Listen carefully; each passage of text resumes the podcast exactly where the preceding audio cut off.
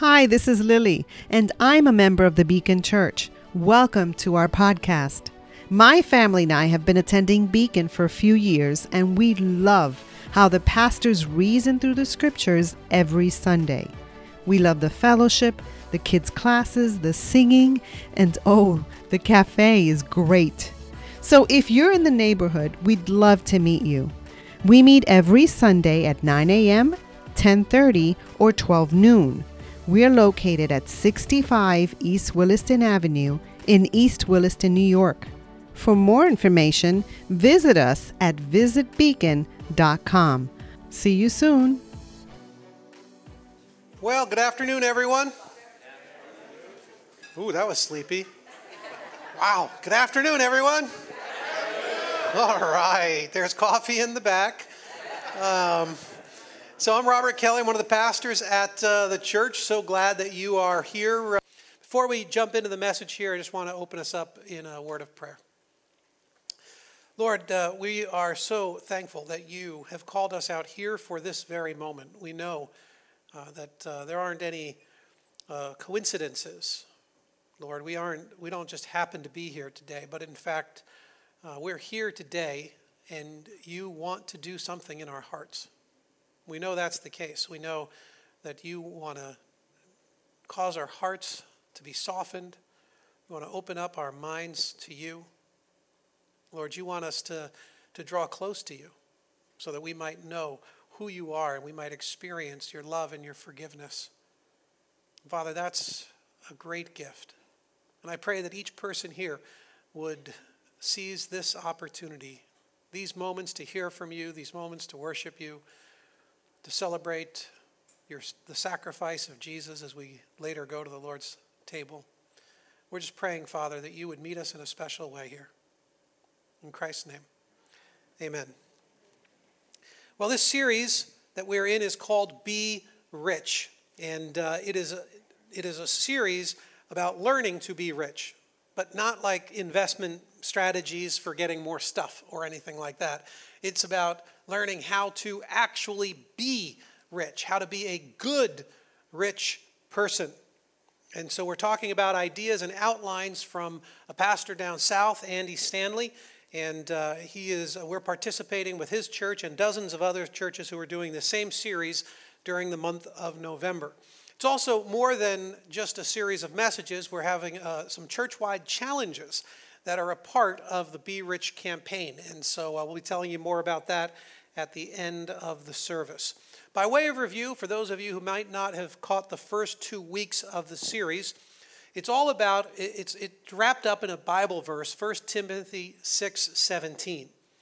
He says, "Command those who are rich in this present world." So this is the Apostle Paul, and he says, listen, all of you who are rich. And so we started out by recognizing that God has a special command for those of us who are rich. Of course, very few people say they're rich. Very few people here would even feel rich. But what we saw a couple of weeks ago, is that if you make $48,000 a year or more, you are in the top 1% of wage earners in the world, meaning in this present world. You actually are incredibly rich by world standards. Fortunately for us, Americans are bad at being rich. We saw in the Northeast and in blue states, that marks both of us, we are the least generous of all the states in the Union. The least generous, right up here in good old New York. Last week, we also looked at the side effects of wealth, denial and discontent. Now, if you feel like you might be struggling with either of those, the best thing I could recommend then is to go pick up the message online. It was Chris's message. He did a great job with it. And if you want to get another look at this idea, that would be the way to do it. He also introduced us last week to an idea called the migration of hope. And this we see in the 1 Timothy passage. He says, "Command those who are rich in this present world not to be arrogant, nor to put their hope in wealth, which is so uncertain, but to put their hope in God, So there's the migration of hope. It's when our hope transitions away from God and it becomes fixated on our wealth. It's the migration of hope. And it's a dangerous place to be because, of course, the text tells us, because it's so uncertain. It's so uncertain. When our hope is in money, the only thing we can do then is to start hoarding our money. We can save our wealth, or we can spend it in ways that we think will help us secure the future that we want, because that's where we've put our hope. Of course, this is a vicious cycle, because you will never have enough money to actually give you security, because it is uncertain. Wealth is fleeting. It's a part of this natural world. It's a temporary part of the created order. It will not last into eternity. So there is no real security that we can have in our wealth. And there are so many things that can threaten it. So as soon as you have enough that you think, you have it in your mind is how much I'm going to make and how much I'll be safe with, as soon as you reach that, there will be other fears and risks that will come in that will cause you to be uncertain and fearful. And then you will say, I'll just need a little bit more. And as long as I get a little bit more, then you get a little bit more. And guess what? New fears, new challenges, new threats. And all of a sudden, this cycle starts driving you crazy. It's also why we can't give away our money. If you think about it, we're not really giving away our money. If your hope has migrated, if you are actually not focused on God but focused on money as your hope, then of course you can't give it away, because you're giving away your hope. You're no longer giving away some tangible asset that you happen to have too much of or more than you need of. You're giving away your dreams. You're giving away your future, your hope. So this leads us to start to clench, to wrap our fists around our time and our money in generally self-centered ways.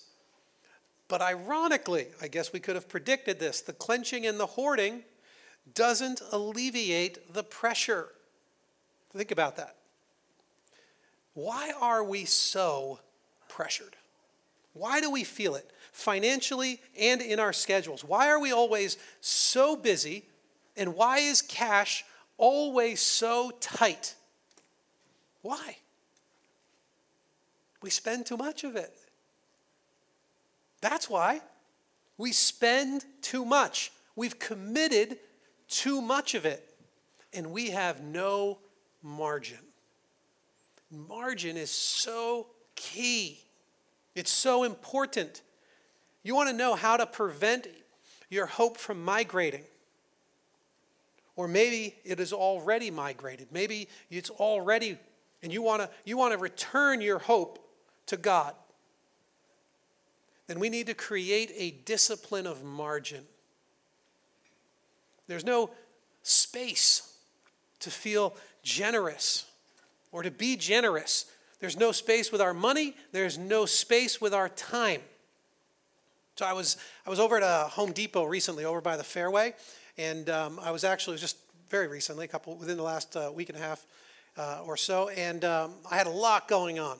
And as I was leaving the parking lot, I kind of caught a glimpse of like the little cardboard thing over there. There was some guy was holding a cardboard sign up, and I thought, if I just keep my eyes focused straight ahead, then I won't actually have to see what is happening with the guy holding the cardboard thing.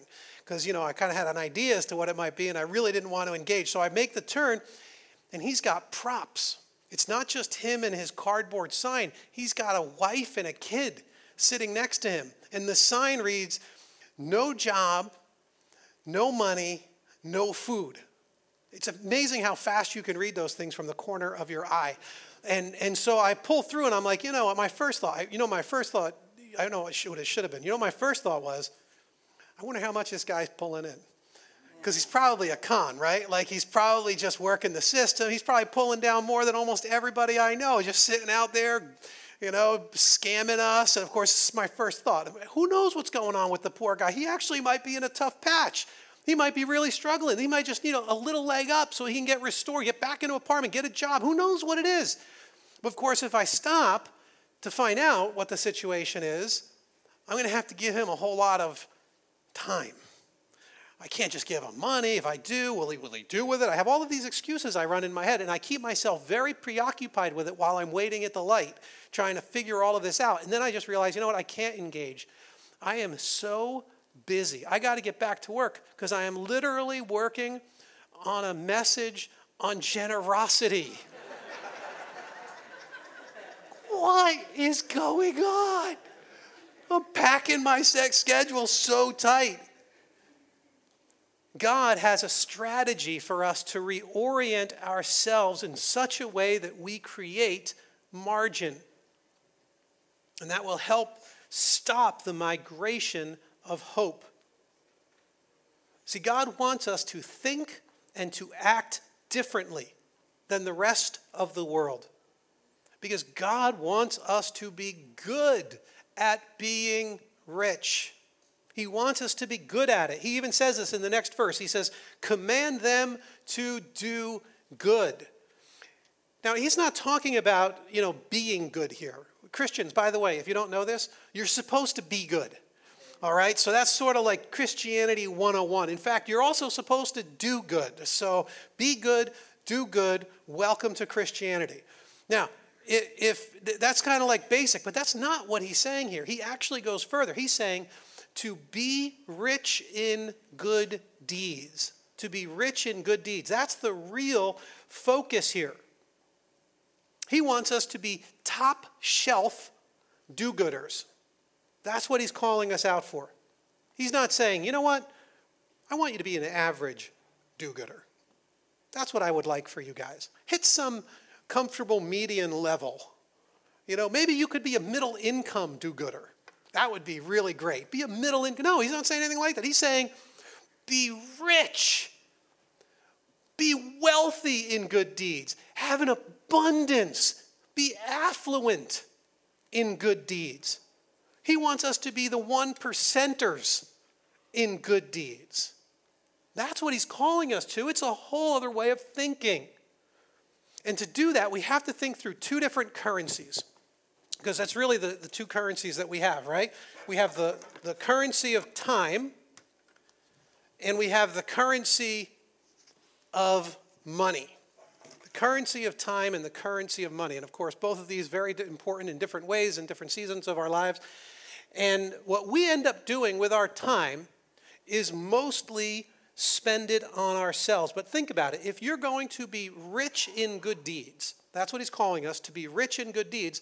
The only way you can do that is time.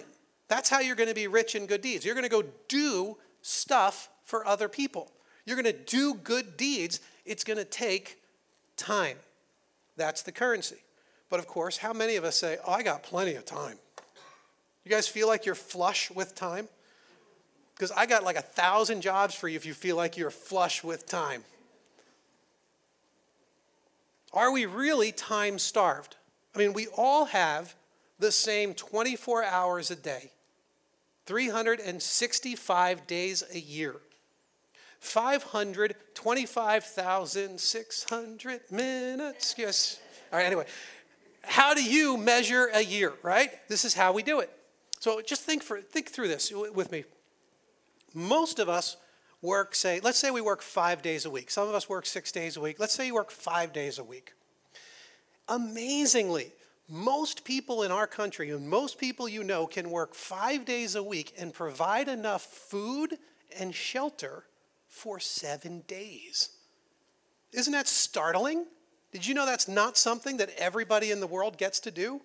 Do you know that some people have to scratch out their existence every day? If they can't produce this day, they don't eat this day. 5 days. I've even heard it said that there are some families where one wage earner could provide all of the essential needs of a whole family. 4 or 5 people could survive on one wage earner, often working 5 days a week. How mind-blowing by world economies. This makes us some of the most time-flush people on the planet. even in history.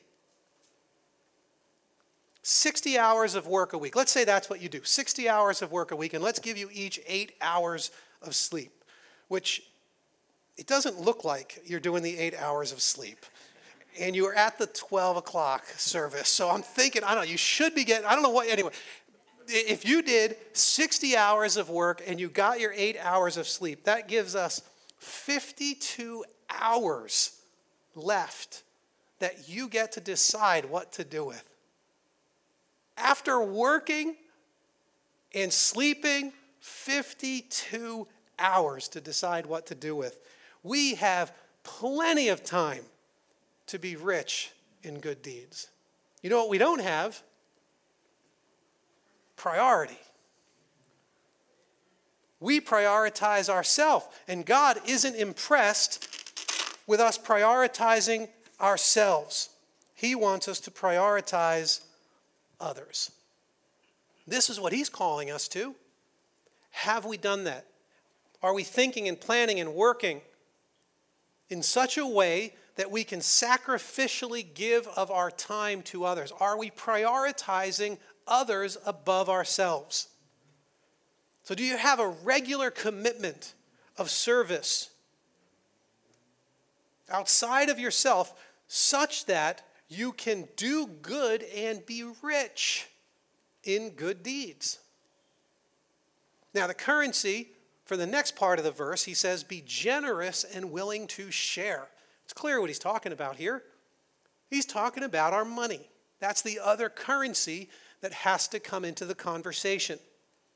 To be generous and willing to share. Now, a couple of weeks ago, we looked at some statistics that showed that the more people make, the less they give away. But this is an important thing, because as you make more money, you actually give away more money. If you look at the numbers of what the super wealthy give away, they're giving away a tremendous amount of money. They're paying a massive amount of taxes. They're doing, and we always see that, because they're making an enormous amount of money. And when you are wealthy, you can keep jacking up that number, the number that you're giving away. And of course, that number, as it goes up, becomes pretty impressive. Like, we could look at the number that we give away at this point, and you could say, oh, it's pretty impressive, because, you know, it's comparative. Because I know it's going to be better than what they're giving away. Because I make more money, so if I make more money, I can give a bigger number away. And so we focus on the number. And we think, that's got to be a pretty impressive thing. I bet God is even impressed by the number. But is He really impressed by a number? I mean, what impresses Him? I don't know. I don't think He's impressed by the number. I don't think He's impressed with how many zeros that we put after it, how long it takes us to write out the check. I think it's about the sacrifice. I think that's what God gets impressed by. And here's why. Open up in the Bible to Mark chapter 12. One of my favorite stories, Mark chapter 12, verse 41. It's a short little story. As you're opening up to it, I'll tell you the background.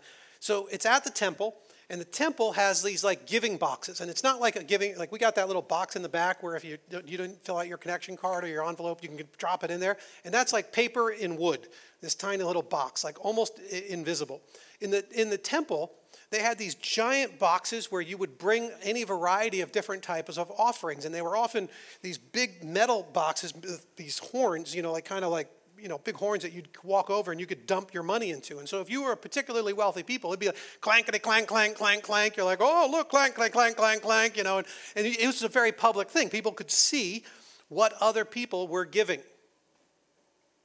So Jesus decides to take a seat right there, picking up in verse 41. Jesus sat down opposite the place where the offerings were put and watched the crowd putting their money into the temple treasury.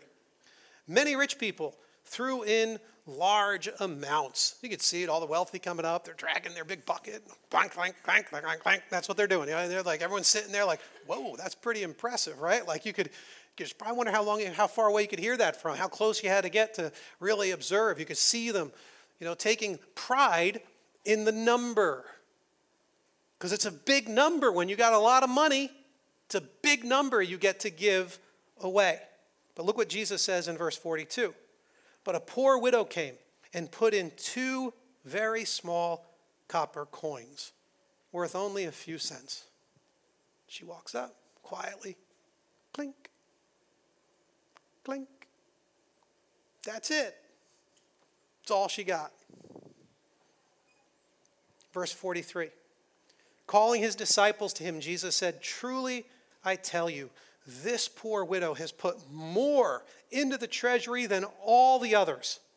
They all gave out of their wealth, but she, out of her poverty, put in everything, all she had to live on." I don't think God is impressed with the number. God's impressed with the sacrifice. He's impressed with the percentage. That's what matters. You know what I love about this story? It's the two coins. I mean, I love everything about it. I love the two coins because it's like these one of these little details in the Bible. You're like, that's so funny, two coins. And the reason I like it is because you know when you're out with friends and you have a little dinner, it's a tip. You're leaving the tip, and the tip's cheap. It's a cheap meal. It's going to be, you know, $5 is what you need to drop for the tip. And you open up your wallet, and all you have is a 10. So you're like, I guess the service was okay. I guess it was really pretty good. I'm not going to go bother to make change. I'll just give them the 10. And you're like super generous because it's all you got, right? But if you had the 2 5s, you're just going to drop the 5 in, right? And you're going to keep the other 5 for yourself because, you know, the service wasn't that good. But so, you know, you drop the 5. By the way, 10 Christians, 20% at least. When you're out at restaurants, right? Especially if you're praying, if you're going to bow your head before the meal, you better cough up 20%. Anyway, just don't embarrass us. But just think about that. How easy would it have been for her? It's not like she only had the one coin and she had to go make change. She had the 2. It could have been just as ready to do it, clink. She didn't have to do the other one. She could have held that back for herself. But she didn't. Clink, clink. Because God isn't impressed with the number. He's impressed with the percent. And rich people, we ought to be giving away larger sums. Yeah, we got to give away larger numbers for sure. But I think we got to be giving away larger percents as well. You want to play the comparison game, then compare yourself to the widow. Match her sacrificial giving. You know, giving $1,000 for some people is amazingly generous. But for others, it's embarrassing. God isn't impressed with the number. So how do we start? If we want to start down this road, how do we start? We have to start by remembering that this is what Jesus did for us. Right? Like, this is an amazing story for sure. I love it. And it's a truly incredible, like, widow and sacrificial and all of that kind of stuff. And I can't wait to get to heaven and talk with her. I think it's going to be so cool to sit in heaven, hear her story, and how did you put your hope in God? Like, she's a saint. It's going to be fantastic. I love it. But I'm not really sure that the reason the story is in the Bible is to tell us the story of the widow. If you see where it's placed in the Gospel of Mark and about what's about to unfold, I think this is a proto-story. It's a type of a story that was about to unfold. It was the prolegomena. It was the beginning of the passion narratives. This is actually the story of what Jesus is about to do. Why is he so impressed? I think because what's weighing heavy on his heart right now is that he is going to give it all. He's going to, remember, she gave all she had to live on. He is going to give all he has to live on. Quite literally, it's going to end in his death. He's going to drop his 2 coins in. What will seem like a worthless amount to the authorities of the day and to the religious leaders, he's going to drop it in, and God is going to see it as the greatest treasure in all the world that provides our redemption. And I don't think there's any motivation more powerful to live for the good of others and to give generously than to reflect on the reality that Jesus gave his last 2 coins for us. He gave it all. I think some people, we look at the story of Jesus and the crucifixion and we think, oh, what a historical nightmare. The Romans, I can't believe they did it. And his own people, they gave him up for crucifixion. That's not how the story went down. Yeah, that's all terrible stuff for sure. But that's not how it went down. Jesus said he was going to die. He already told his disciples he was going to the cross. He said he had to. And if he didn't, we would be lost in our sins. This wasn't something that happened to Jesus. He laid his life down for us. He walked up to the temple and he dropped his last 2 coins in. He decided in advance what he was going to do and what he was going to give, and then he gave it. And I think that's also helpful for us as well. You know, I think many of us, we kind of give spontaneously because it's so romantic, right? Something grabs your heart and you give. You sponsor a child, you help a friend out, you're kind to a neighbor, something like that. And that's not bad, but it feels to me a little bit like leftovers. You know, which I know around Thanksgiving is pretty cool, but pretty much any other time of the year, unless it's lasagna, is not cool, right? It's leftovers. It's like, imagine like leftover fish. I just can't even do it. I just can't eat leftovers. It's just, anyway. But think about this. After we've spent our money and after we've spent our time, if there is something left over, which of course, by that time, there's usually very little left over, then we give stuff away. And I just don't think that this spontaneous leftover giving has the spiritual mojo to change these ingrained patterns in the human heart. I just don't think it has enough power to transform me. So if we want to be good at being rich, then we need to pre-decide what we're going to do. Pre-decide. Take your time. Let's start with time. Imagine how the church would function on a Sunday morning or in any of our midweek ministries if we all just sort of spontaneously served with whatever was left over.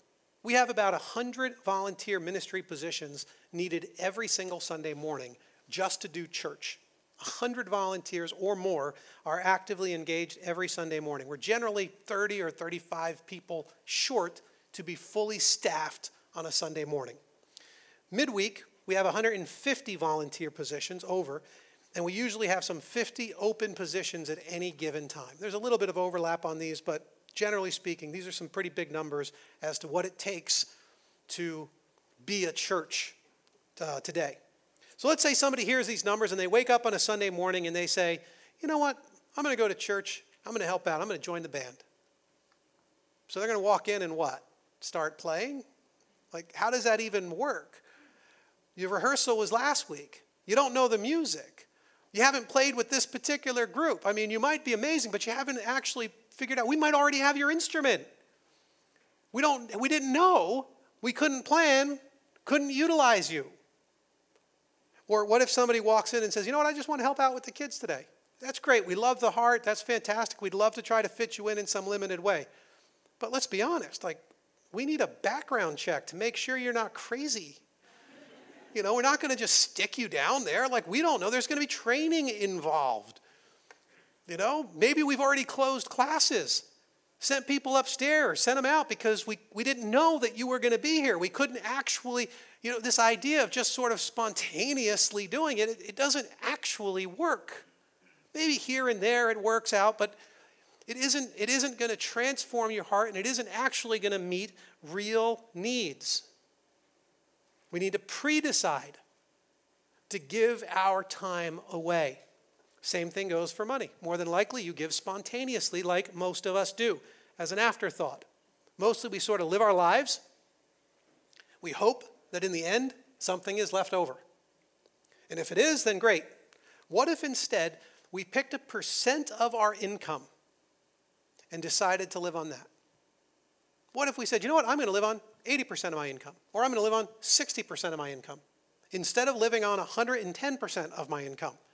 What if we started that way? What if we just picked a percent, and what if we picked it low? What would happen? Well, not only, let's say you picked a lower percent. Let's say you picked 70%. I'm going to live on 70% or 80% of my income. Now you know what you can give away. Not only that, you've immediately given yourself margin. so that you can actually be generous. You know, tithing for me and Cheryl, it started out when we were in college. Tithing is just the biblical idea of giving 10%. And so for us, it was very easy. When we were starting out in life together, we had $100 between us on a given week. And so we dropped 10 in the plate when we went to church. It was actually a piece of cake. It was like, what, 90, 100, who cares? We have nothing. So, you know, here's $10, right? And so we would just, it was like, we didn't even think twice about it. It was no big deal to us. We also lived among some very under-resourced people. We were in an apartment complex that had just a lot of poverty in it. And so we would regularly be able to help in other ways. So we were helping people repair their cars so they could get their kids, you know, from school or go to work. We were helping them buy food if they needed it, because they clearly had less than we had. It was so obvious to us. It's like, how could you not help, you know? And who cares? Like, you know, it doesn't matter. We lived on rice and, you know, beans. It was nothing. It was college. Then we went to graduate school. It also wasn't much more difficult, because there we lived with a whole bunch of poor students. And so you're playing the comparison game. That's pretty much what all of us do when, you know, this is the whole, you know, the reason that we are often unhappy with our money, because we play the comparison game. We did that in seminary, but nobody had any money. No big deal. Nowadays, I make more than I ever made in college or in graduate school. It's harder now. It is harder. How is that possible that it's harder to tithe now when I have more money than I did then? I think this happens to many of us. And if Cheryl and I didn't pre-decide to tithe, we would never be able to do it. It's not going to be left over. It never is. For us, the way we operate is we start at the tithe, and then we try to create additional financial margin that allows us to do other things more spontaneously, so that if something does grab your heart, you still have the ability to give. So, you know, we were doing the foster care thing, and we wanted to give money. It was no problem. We could go text it and immediately give. We don't even have to discuss it, because we know we have financial margin that if she wants to give some money and if I want to give some money, we can do that, because we've already predetermined, we've pre-decided that this is the way that we're going to live. Now, if you want a little bit of guidance on this, I want to give you a little kind of a start on it, but I know that as soon as you start getting into numbers, people kind of feel like it's legalistic and all that. I'm not trying to be. I'm just trying to give you a little bit of, anyway, whatever. So the point is here, 33% of Americans don't give anything. Now, to me, obviously, I hope to God that is none of you Christians here in the room today. If you're not a Christian, whatever you want is fine. I'm not saying anything about that. No judgment in any way. But as followers of Christ, unless you are a brand new Christian for like in the last 2 weeks, I don't understand how we could be giving nothing away.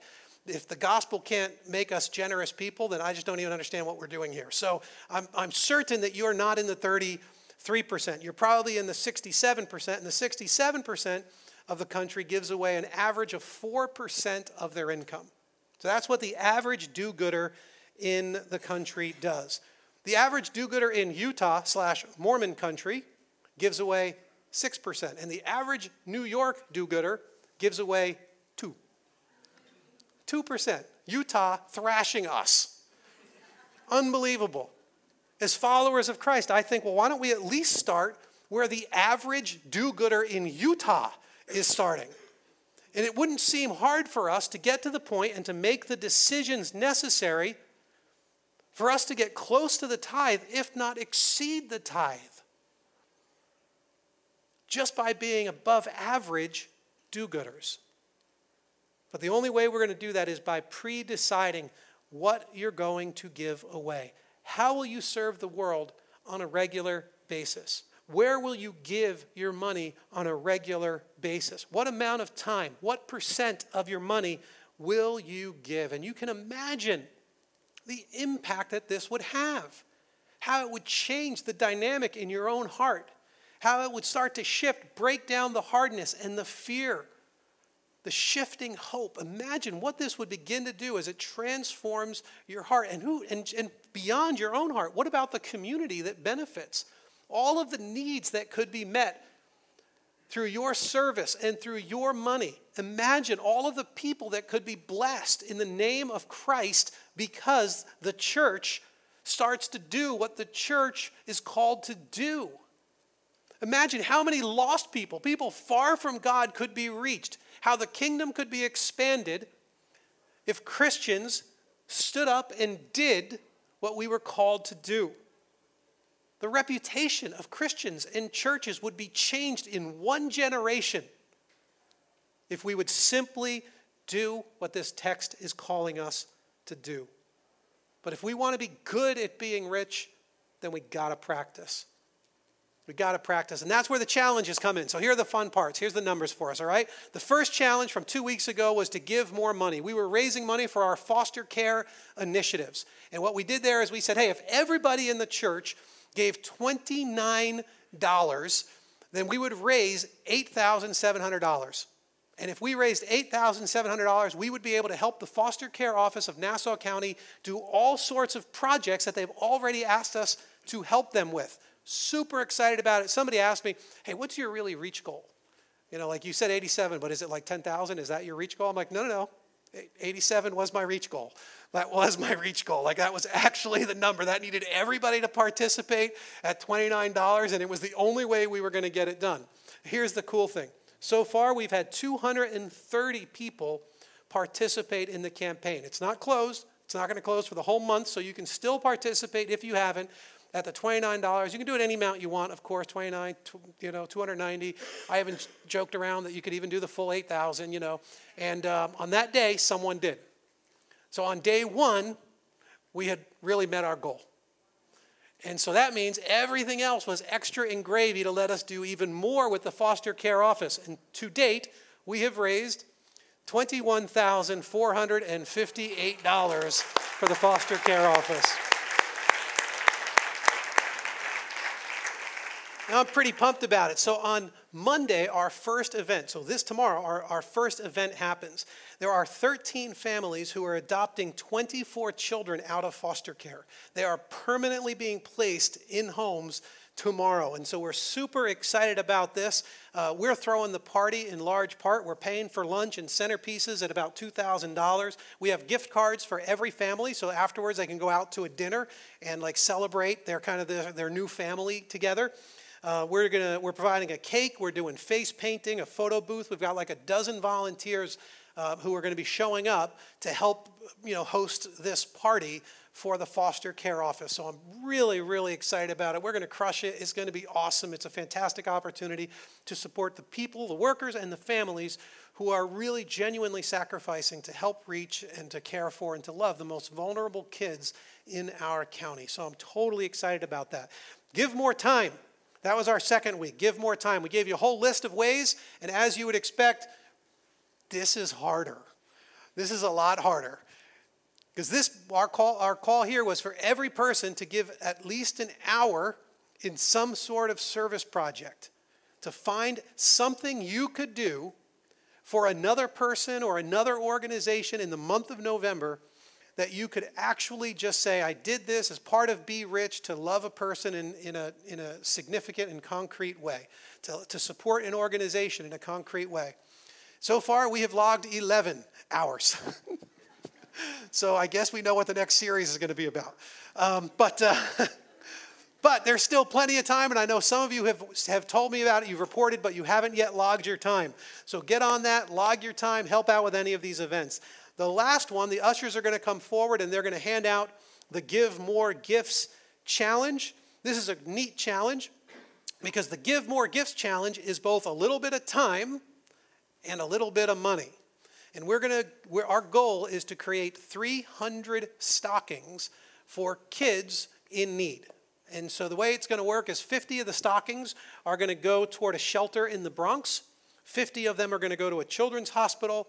200 of them are going to be staying local through the Inn in Hempstead. Many of you are familiar with the great work that the Inn does, and they've asked us for a significant commitment of stockings. We are going to meet that need, Lord willing, if everybody actually goes and makes a stocking. Now, because not everyone will be able to do a stocking for some reason that I don't understand, others of you will probably want to go pick up 2 or 3 or 10.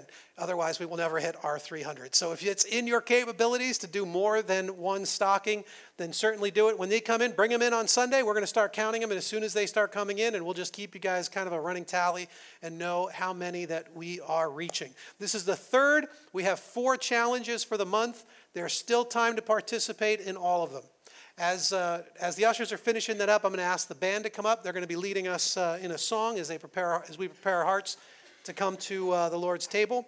And as they do that, I just want to take a moment and pray for us. So let's go to the Lord in prayer.